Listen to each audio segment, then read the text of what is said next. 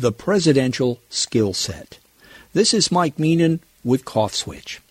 Many of us by now have seen multiple presidential debates. What took us there? Sure, we did want to hear what the candidates had to say about the issues, but I bet that wasn't all. The Super Bowl was only a few weeks ago, and some of that mindset is still with us. We wanted to see who scored points and how each candidate responded to hits.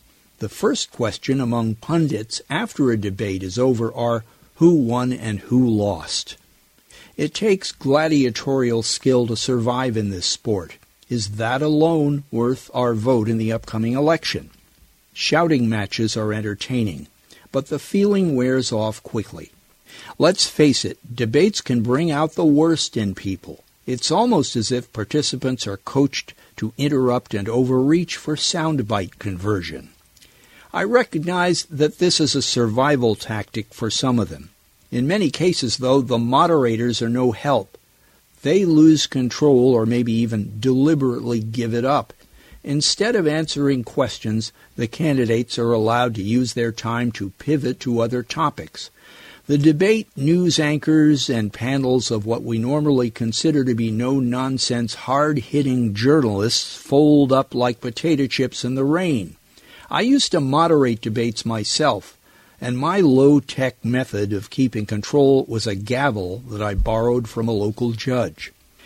I enjoy these events up to a point, but being a skilled debater is only one of the qualities I look for in a candidate thinking quickly, and responding under a time limit is a necessary skill. But I'm increasingly attracted to the town hall format, where the candidate answers questions from audience members and is allowed to respond more casually.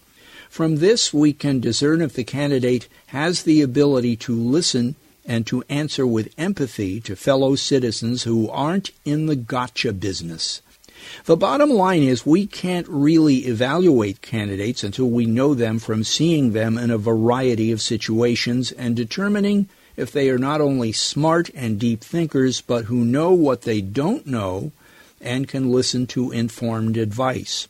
They must also be honest, authentic, and have an actual beating heart. These are just other human beings with their own mixtures of qualities and flaws. And this year, whether we like it or not, we do have to consider that other thing, electability. I'm Mike Meenan.